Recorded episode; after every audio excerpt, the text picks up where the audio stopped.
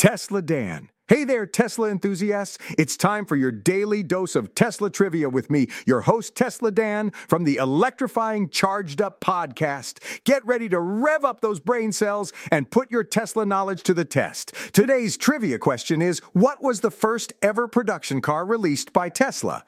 A. Model SB, Roadster, C, Model XD, Model 3. Give it some thought. And when you're ready, fire up those keyboards and send your answer to D at metv.com. That's D at M-I-I-T-V.com. And remember, if you're the lucky winner, I'll announce your name on the next episode of Charged Up. So what are you waiting for? Show off your Tesla know-how and let's get charged up together.